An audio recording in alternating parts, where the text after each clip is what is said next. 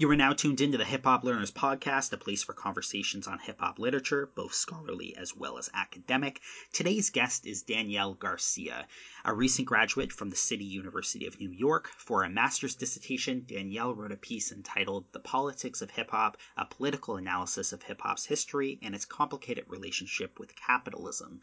The dissertation, published in the School of Political Science, speaks on the early South Bronx history and how the politics of the borough shaped hip hop culture. I found the text quite enjoyable, and there was lots of little kind of learning experiences throughout that I thought were worthy of discussion. Furthermore, we haven't really had the opportunity to speak on the history of the South Bronx for the podcast, and I think this is a good place to start. There is a moment in the discussion where I reference the work of Houston A. Baker, and I'd just like to add a couple endnotes to my comments here. The first thing is that I named the book incorrectly. The actual title of Houston's book is Black Studies Rap in the Academy, and it was published by the University of Chicago Press in 1993. The second point is in our conversation, I speak on Houston's comments regarding the boombox portable cassette player, and in my conversation, I use the term ghetto blaster. I understand the term's racial implications, and I wouldn't normally use that term to describe a boombox. However, it was mid conversation, and part of Dr. Baker's arguments was the use of the term and the racial implications of it. Because of this, that is kind of what was in my head at the time, and that's what I ended up using. That said, I apologize. The conversation is still a great one, and I learned a lot from reading Garcia's piece, and I hope you find the dialogue thought provoking and engaging as well. That said, here's episode 8 with Danielle Garcia.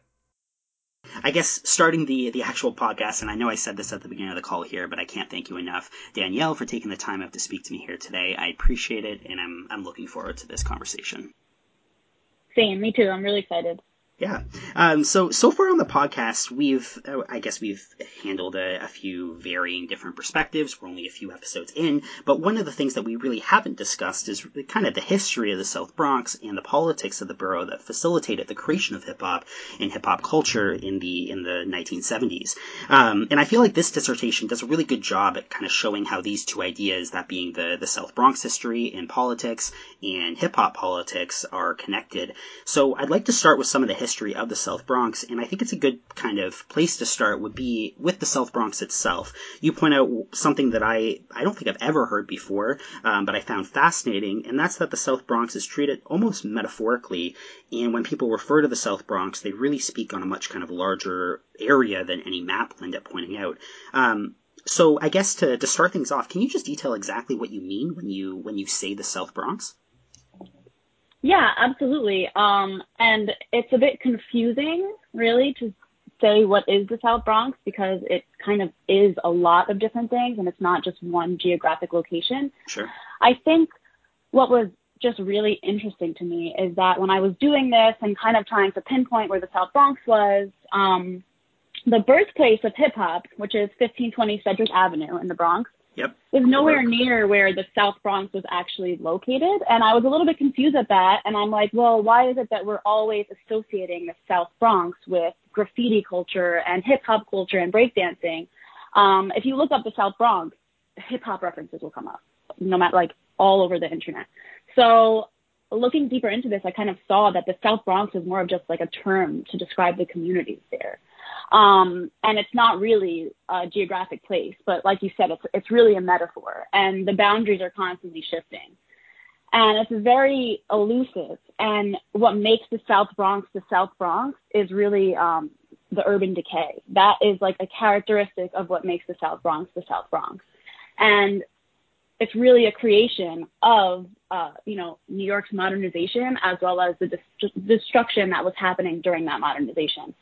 So it's just kind of an interesting place and it's more really like cultural and ideological and ideo- ideology ideology ideological yeah. um than physical. So yeah it's fascinating. You uh, you mentioned the 1520 Sedgwick Avenue, um, and for those listening at home, that's an apartment complex that I guess I think it was Cindy um, um, Kool Herc's sister that originally ended up. Uh, I know she drew up the flyer, and you can tell that original kind of hip hop flyer um, has her stamp on it at the very least. Um, but yep. between uh, between Cindy and and Kool Herc, it was really the the first kind of hip hop block party um, that was that was held, and um, really I guess, in the hip hop history kind of ethos, um, considered a landmark event. I think it was August 13th in 1974, I think. Um, but it's like a, it's a really kind of pivotal moment. And to to realize that that's not actually really located in the South Bronx is, is absolutely fascinating. Um, just I excuse my ignorance, but and I'm not from New York. I'm, I'm well, I'm Nova Scotia now, but I'm from Southern Ontario. Um, but either way, not from New York. Um, if you look on a map, where is 1520 Sedgwick Avenue? What what area would that be considered? Yeah, it's actually in an area called Morris Heights. Um, I'm not too familiar with the area myself. Sure. Um, but Morris Heights is not considered to be a part of the South Bronx. If you look up a list of neighborhoods of the South Bronx, um, it's actually on the other side. So yeah, but it's it's it's named Hip Hop Boulevard. Uh, so it's interesting. Yeah, it's it's absolutely incredible. Um, it, it's just one of those little kind of tidbits of information that are thrown within the dissertation that um, at least I walked away from completely kind of shifting my view on, on something that I that I thought I knew very very well. Um, if you asked me before I read this piece, I would 100% say not only 1520 Sedgwick Avenue is, is located within the Bronx, but the Bronx, uh, the, the South Bronx is the South Bronx. It's what you would end up seeing on a map. Um, to see that that's not the case was was nevertheless interesting. Um, kind of the narrative of the paper um, really starts at the creation of the Bronx Expressway, and I think it's kind of a really important landmark to discuss. And for those listening at home, can you detail what exactly the, the expressway was, and I guess why it was created, as well as where and, and when it was was situated? Yeah, absolutely. So um, the Cross Bronx Expressway was really this master plan to make New York City more connected.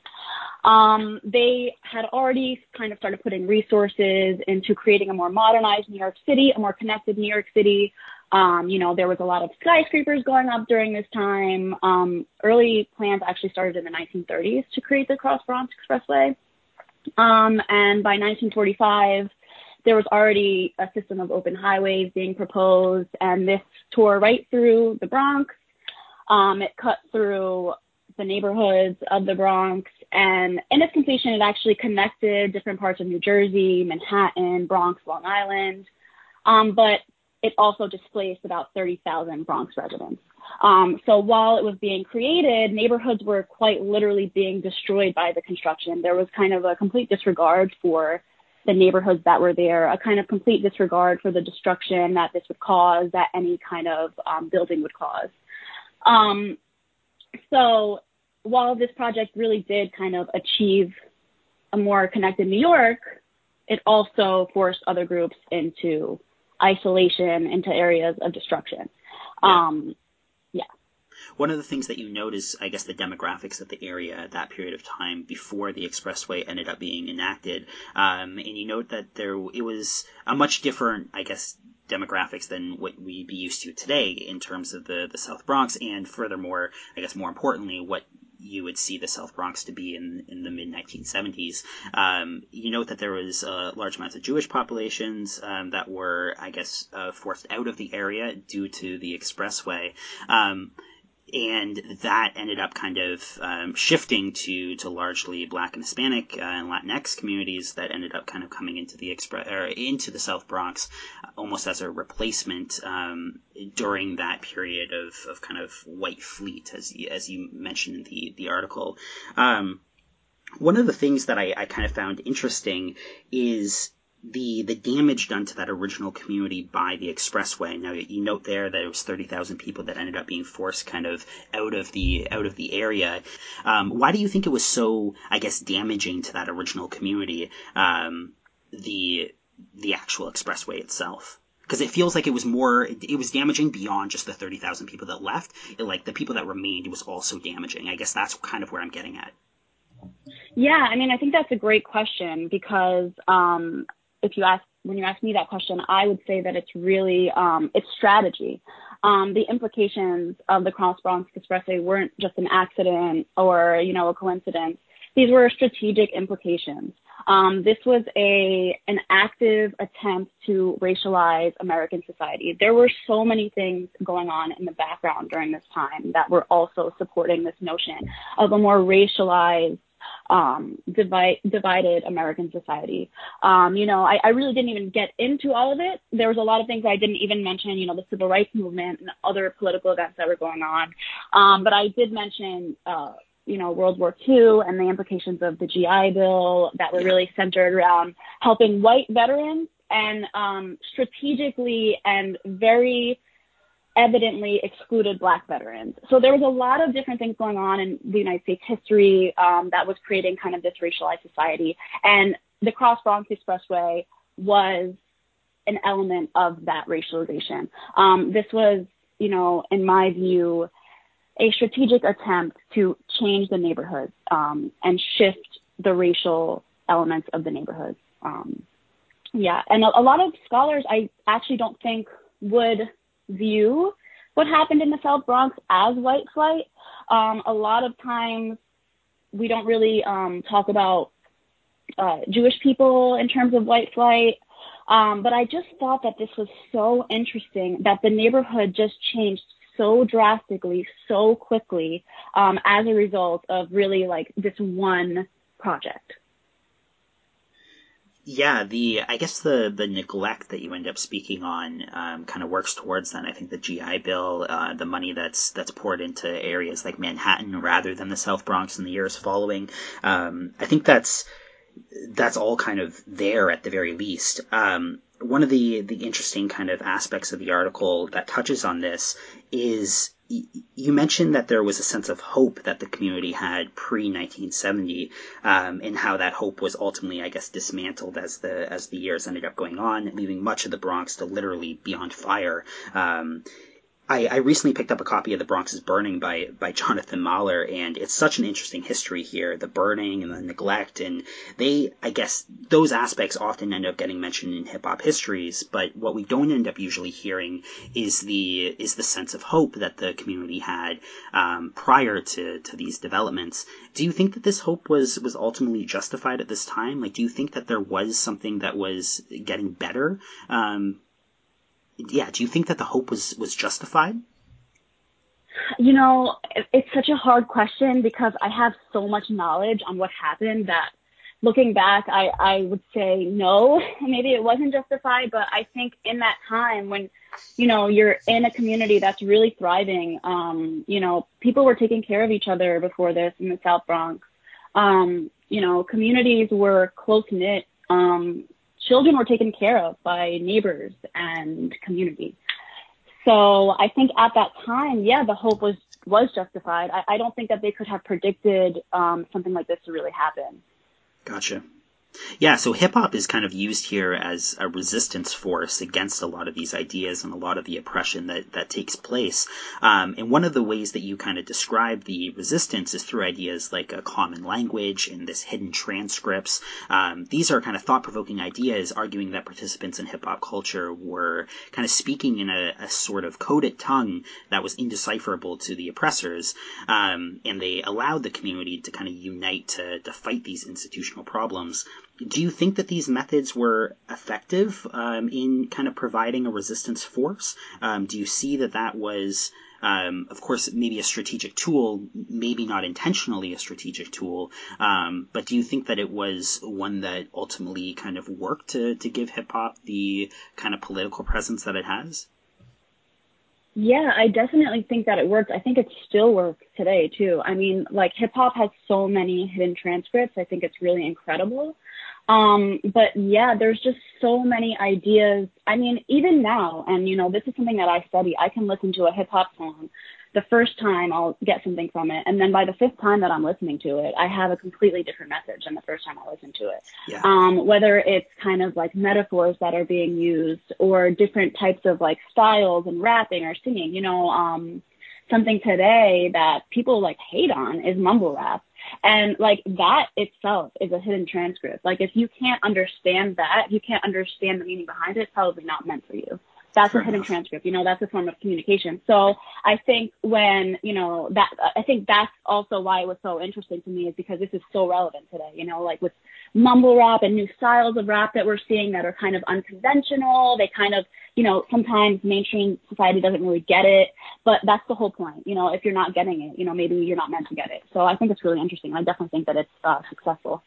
Yeah, the mumble rap thing is interesting because it's not just it's not just that it's indecipherable; it's that it is decipherable to a specific group of kids, right? To a to a youth community that really embraces it. They understand what this means. They understand the meaning behind it, um, and furthermore, they it means something to to their uh, to themselves and, and, to their lives. Um, it's a it's a way that they um, kind of empower themselves in, in many ways, right? The music that they listen to is empowering to a to a group of youth. Um, so it's it's hidden in a way that it's indecipherable to, I guess, the outsider audience, um, but internally within that community, it's something that is is very well kind of understood at the very least. Um, I think that that's I, I, think the mumble rap thing is is a is a great example. Um, it's something that I guess I didn't really think about when I think of mumble rap, um, but it does definitely share a lot of those um, kind of trademarks of what you would say is like of early hip hop and, and politicized hip hop and conscious hip hop, if you want to put that label on it. Yeah, and just you know another thing about mumble rap because I think it's so interesting is that it's actually also a process too in hip hop. A lot of hip hop artists um, will start mumbling to kind of get their melody going, to get their flow going. It will start out as a mumble and it will turn into flows, you know, it will turn into bars when you work on it. Um, like I've seen people work like that in the studio. Um, my partner is actually a music artist too. So it's a process as well. So it's actually an art form too. So I think mumble rapping is a really interesting, um, point and like with the hidden transcripts that's kind of what made me so interested in, in these hidden transcripts was just kind of understanding mumble rap too. Um so yeah it, it, it's very it's very complex um, one of the key elements in your thesis is is that of capitalism and the the commodification of hip hop culture. Um, you point out, and I think rightfully so, that that hip hop is kind of at odds with these ideas, and there's this contradictory kind of notion at play here. Um, to be authentically hip hop, you have to be resistant to the hegemony, but in order to succeed, you kind of have to belong to that same hegemony. Um, furthermore, as you kind of point out, hip hop was created within that paradigm and maybe could not really exist without its kind of maybe capitalistic element at play. Um, this seems to be one of the main kind of centralizing points of, of your thesis. Um, I'm just kind of curious from, I guess, a methods perspective. When you started working on this, did was that the direction that you knew the paper was going to go in? How did you kind of come up with this idea?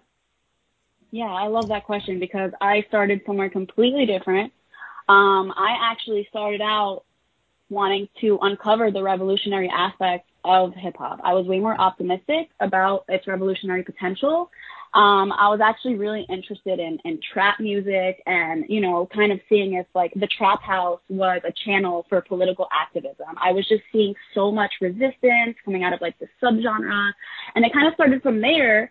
Um, it turned into, um, you know, hip hop's revolutionary potential to hip hop's revolutionary limits um, once I got more into it because I kind of started to realize like there is so much politics and there's so much resistance.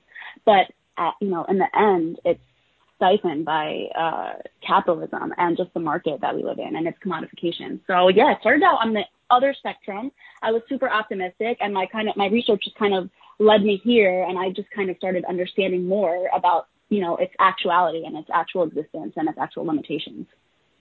Um, considering that the the idea, I guess, originally started elsewhere, and specifically in this idea of kind of trap music, um, did you feel that once you kind of settled on this idea that it was maybe in an overcrowded space, at least scholarly and academically? Um, I feel like I don't know. I do a lot of reading on hip hop studies, and it seems like there's there's a, a, huge amount of attention dedicated towards not only New York hip hop but this era specifically. And I I applaud you for for writing this. I think you ended up kind of offering a unique voice to to this issue. Um, but nevertheless, I I myself study Canadian hip hop and I'm, I'm working on kind of documenting it. And I, I think I was gravitated towards my own uh, kind of subject um, because of the the lack of attention that it was previously kind of garnered.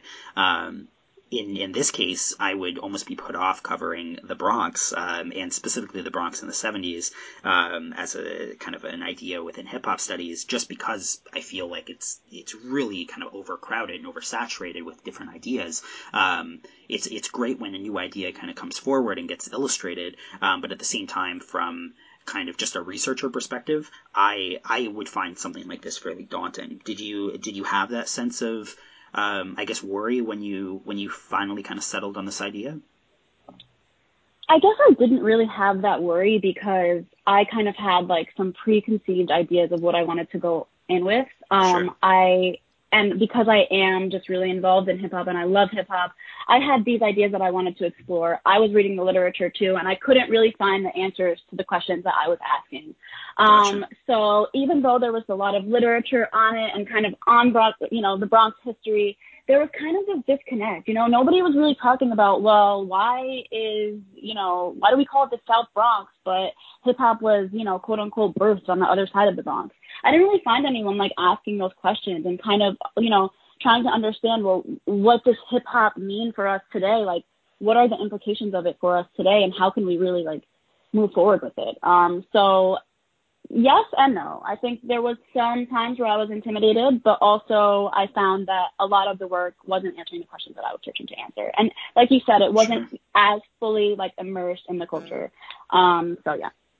Fair enough. Um, yeah, there, I guess an additional theme of the of the paper um, is there's plenty of discussion of, of space um, in the thesis. So you you point out a, a great line of dialogue from, and I um, I may be pronouncing his name incorrectly here, but Lipsitz. Um, I'm sure mm-hmm. I'm pronouncing that incorrectly. Uh, but he addresses kind of the fact that race in America is, is largely segregated in terms of space. Um, so you have school districts segregated by race, um, housing segregated by race. I don't think it's mentioned, but gerrymandering as well, um, drawing kind of political lines, again, segregated by race. Um, so race and space kind of go hand in hand. Where do you see this idea of space kind of fitting into the concept of, of hip hop and politics because I think that's kind of a major theme of, of this paper. Yeah, and space was such, I mean, it still is such a huge part of hip hop, but I mean, even more so back then. I think space is such an important part and it's so complicated and complex, especially when you kind of um, like combine it with race and just like space being racialized and then race being spatialized and it gets really confusing, but um, I think specifically like public space and the use of public space was really, really important in hip hop. Um, something that I mentioned in my paper was um, the use of electricity from the streetlights to power the turntables. Yeah. Um, you know, this this was space that was being destroyed. It was being turned into ashes, really. Um, but people there were utilizing whatever they had, whatever space they had, to create community, to create culture, to create art. Um, so space was being used to, you know, try and push these communities out to kind of silence these communities. And then it was also kind of being reclaimed by those groups to assert their community, assert their culture and, you know, assert themselves. Um, so yeah, it's a really interesting kind of relationship there between race and space. Yeah, the, I guess the the conversation around public spaces and how hip hop has utilized public spaces in the past and how hip hop has been kind of politicized within public spaces, I think is a is a conversation that other academics have had, and I always find it a really fascinating kind of subject to dive into. Um, I think one of the first arguments that I kind of heard that articulated this was um, in a book by Houston A. Baker. Um, I want to say the book is called um, rap black studies in the academy um, but it came out in the kind of early 90s and he has a chapter in there where he uh, where he talks about the the ghetto blaster um, and how in kind of the the uh, kind of late 80s I guess mid to late 80s early 90s um, you had this kind of public outcry over the ghetto blaster kind of promoting or playing hip hop music loudly in public spaces in New York City. Um, and I found that argument fascinating because he points out um, ideas like, well, you consider uh, you don't consider something like a billboard to be pollutants in your public space, but you consider hip hop music to be noise pollutants within your public space. And how do we um, how do we account for public space and what do we do with public space and what's permissible to be allowed within this area?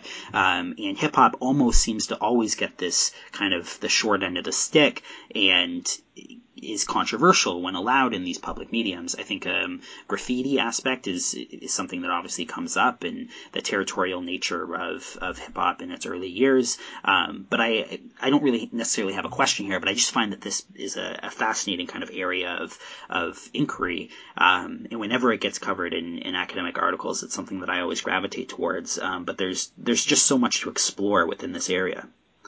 Yeah, and going back to Lipsitz too, is like he talks about that, you know, a white spatial imaginary. And the white spatial imaginary is an imaginary that views space as really, you know, the locus for, you know, value. Um, and anything that kind of falls without, you know, outside of that is wrong or bad. And, you know, hip hop falls outside of that. Hip hop is not part of the white spatial imaginary. You know, it, it, falls outside of that. And so automatically now it's negative rather than being something that, you know, is beautiful or artistic. Um, so it's interesting that, you know, if something doesn't fit within that white spatial imaginary, it's kind of, you know, not, it's not good in our society. Um, so, and that white spatial imaginary is what you know, I believe kind of fuels a project like the Cross Bronx Expressway, you know, and visions of this space that's great for white people. Um, that's perfect for them. But yeah, add in some loud hip hop music and now it no longer fits that white spatial imaginary and now it's wrong. Um, so yeah, it's really interesting because, um, you know, graffiti is art, but you might ask someone and they might think that you know it's damaging to their neighborhood or you know something like that so it's interesting that that take yeah, I, even like a scholar, a notable scholar, Tricia Rose, um, she's covered this idea a fair amount as well. Um, I, I, remember reading a piece from her where she was arguing that the um, that specific venues in the early 90s became kind of blocked off to, to hip hop, and people didn't want to end up promoting hip hop or allowing hip hop to access these venues um, because of um, perceived violence at these shows. And she notes that it kind of stemmed from one incident. I think it was a stabbing at a hip hop festival with like Big Daddy Kane, Biz Markie, and a bunch of kind of hip hop legends in the, the late 80s. And there was this stabbing that took place at this festival. Um, and immediately after, hip hop became kind of associated with this violence and stop being allowed into these public avenues. But what she was doing is she was just looking looking at the facts and being like, okay, well, a week prior to that, there was a stabbing also at a punk show, and um, there was a, there's all these other things that are happening, but hip hop is is singled out as this kind of violent nature um, when just statistically looking at it, it wasn't necessarily the case. Um, yeah, like I said, it's a it's a fascinating area of inquiry um, and something that I always kind of gravitate towards. And notable scholars have covered it in the past, but it's always something that I um, that I enjoy reading. Yeah, same. Um, lastly, you kind of you close out the piece with um, one of the again just most kind of interesting discoveries that I that I think you really made here, and that's that hip hop is often kind of spoken of as this black culture and black art form. Yet when you read into texts discussing hip hop roots and histories, they are almost all, always cognitive of the kind of Hispanic and Latinx communities as well. And these communities, together with the African American communities, notably in the South Bronx, are clearly working together to create this hip hop culture. Yet only one racial group seems to get the credit, it seems. Um, I, I know you mentioned the kind of in the scope of the paper you were limited to to addressing this in more depth, but but why do you think that this is, and and do you think that this kind of warrants maybe a, a rewrite of our coverage of hip hop? It's really complicated. Um, there's definitely something going on um, that's deeper that I would like to uncover, um, but it's hard to say because you know, hip hop is multiracial. A lot of a lot of scholars will agree that it's multiracial, um, like multi-ethnic, but it also yeah. does speak to a black experience um, in America. And there's something unique about that. And there is also something that bridges together these communities, uh, you know, Latinx communities and black communities. You know, black and brown communities, whether they're from Africa or Jamaica or the Caribbean. There's something that bridges these communities together. And what I think it is, is class. I think that class is, um, like a major element of hip hop and really any resistance movement that kind of brings, you know, people together. The common thread here was that, um, these groups of people were lower income and they were kind of forced into these conditions because they didn't have a choice. Um, so the common thread is, is, is their class. And, um, I just think that, you know, sometimes when we focus too much on race and we don't address that class is also, um, you know, such a major issue, it kind of creates even more division. Um, so I think it's just really worth men- worth mentioning that, like, you know, yes, uh, hip hop is definitely a black art, but there's also other actors, and we kind of I think should work more on work towards figuring out why those other actors are included. What is the common thread that brings us all together? And how can we really come together as a collective unit, as a multiracial uh, collective action? You know, how can we create this multiracial collective action to kind of stop this commodification, stop this, you know, this oppressive, uh, the oppressive elements of late capitalism? So that's kind of where I'm going with that. I kind of want to just understand what makes us the same rather than what makes us different in this situation. Yeah, I, I definitely agree. I I also I, I understand that that hip hop is um, most certainly expressed in in the majority of cases, especially during its earlier years, as as kind of um, I guess an African American expression um, and an expression of their kind of lived reality. Um, if you look at a lot of hip hop artists that would have came out in the the late '80s, early '90s, you have this very pro, uh, pro African um, kind of element to to hip hop. Let it be the Digable Planets or uh, Poor Righteous Teachers or what have you. There's Public Enemy. There's this conversation that's being had that's very exclusive to the black experience. But at the same time, um, as you say, there's there's other characters at play here. And when you look at especially other elements, so looking at like the b boy culture, DJ culture, and whatnot. Um, especially during these early kind of infancy years of the culture, you see you see a mixed background. You, you see a, a kind of a, a, mixed melting pot of ideas and ethnicities that are contributing to to these ideas, to these techniques, um, into advancing the culture overall. Um, at some point, I think it gets turned into kind of a black expression. Obviously, that was always there to some degree. Um, these people were still pre- predominantly um, participating in the culture and, and, making the culture something for them. Um, but I think it gets turned into something that's more ex- exclusively black as time goes on. I would agree, especially with this globalization um, and just kind of like expanding across the world. I think it's definitely turned into something that's like distinctly black. And there's kind of this like globalization now that's happening of like black culture. Um, and I think that happens a lot through hip hop too. Um, you know, hip hop kind of is being adopted like all over the world. And that's that's another thing that's really interested interesting to me is to kind of understand how hip hop manifests around the world and how race plays into that. Um, you know, because obviously our racial dynamics in the United States are extremely complex and, and they're a lot different than that in other countries because we're such a diverse country. And so to see hip hop kind of being um, co opted by other countries and seeing how it manifests there and kind of what the racial aspect of hip hop will mean in other countries, that's something that's really interesting to me too that I'd like to work further on. 100%. Speaking of that, I wanted to ask, what is, I guess, next for you? Um, you just ended up doing your master's thesis, and by the way, congratulations. I should have said that right from the very beginning, but congratulations on the master's. um, but uh, what, uh, yeah, what's what's next? Do you have any ideas for a PhD? If that's something you're you're envisioning or wanting, um, what what do you plan on working on next? Yeah, so um, I'm actually I have plans to start teaching uh, in fall 2021. So you know I'm an aspiring educator, uh, and yeah, hopefully go back to get my PhD and kind of continue on this journey of just uh, understanding hip hop more. I'd like to work on a book um, eventually, kind of like stemming from this.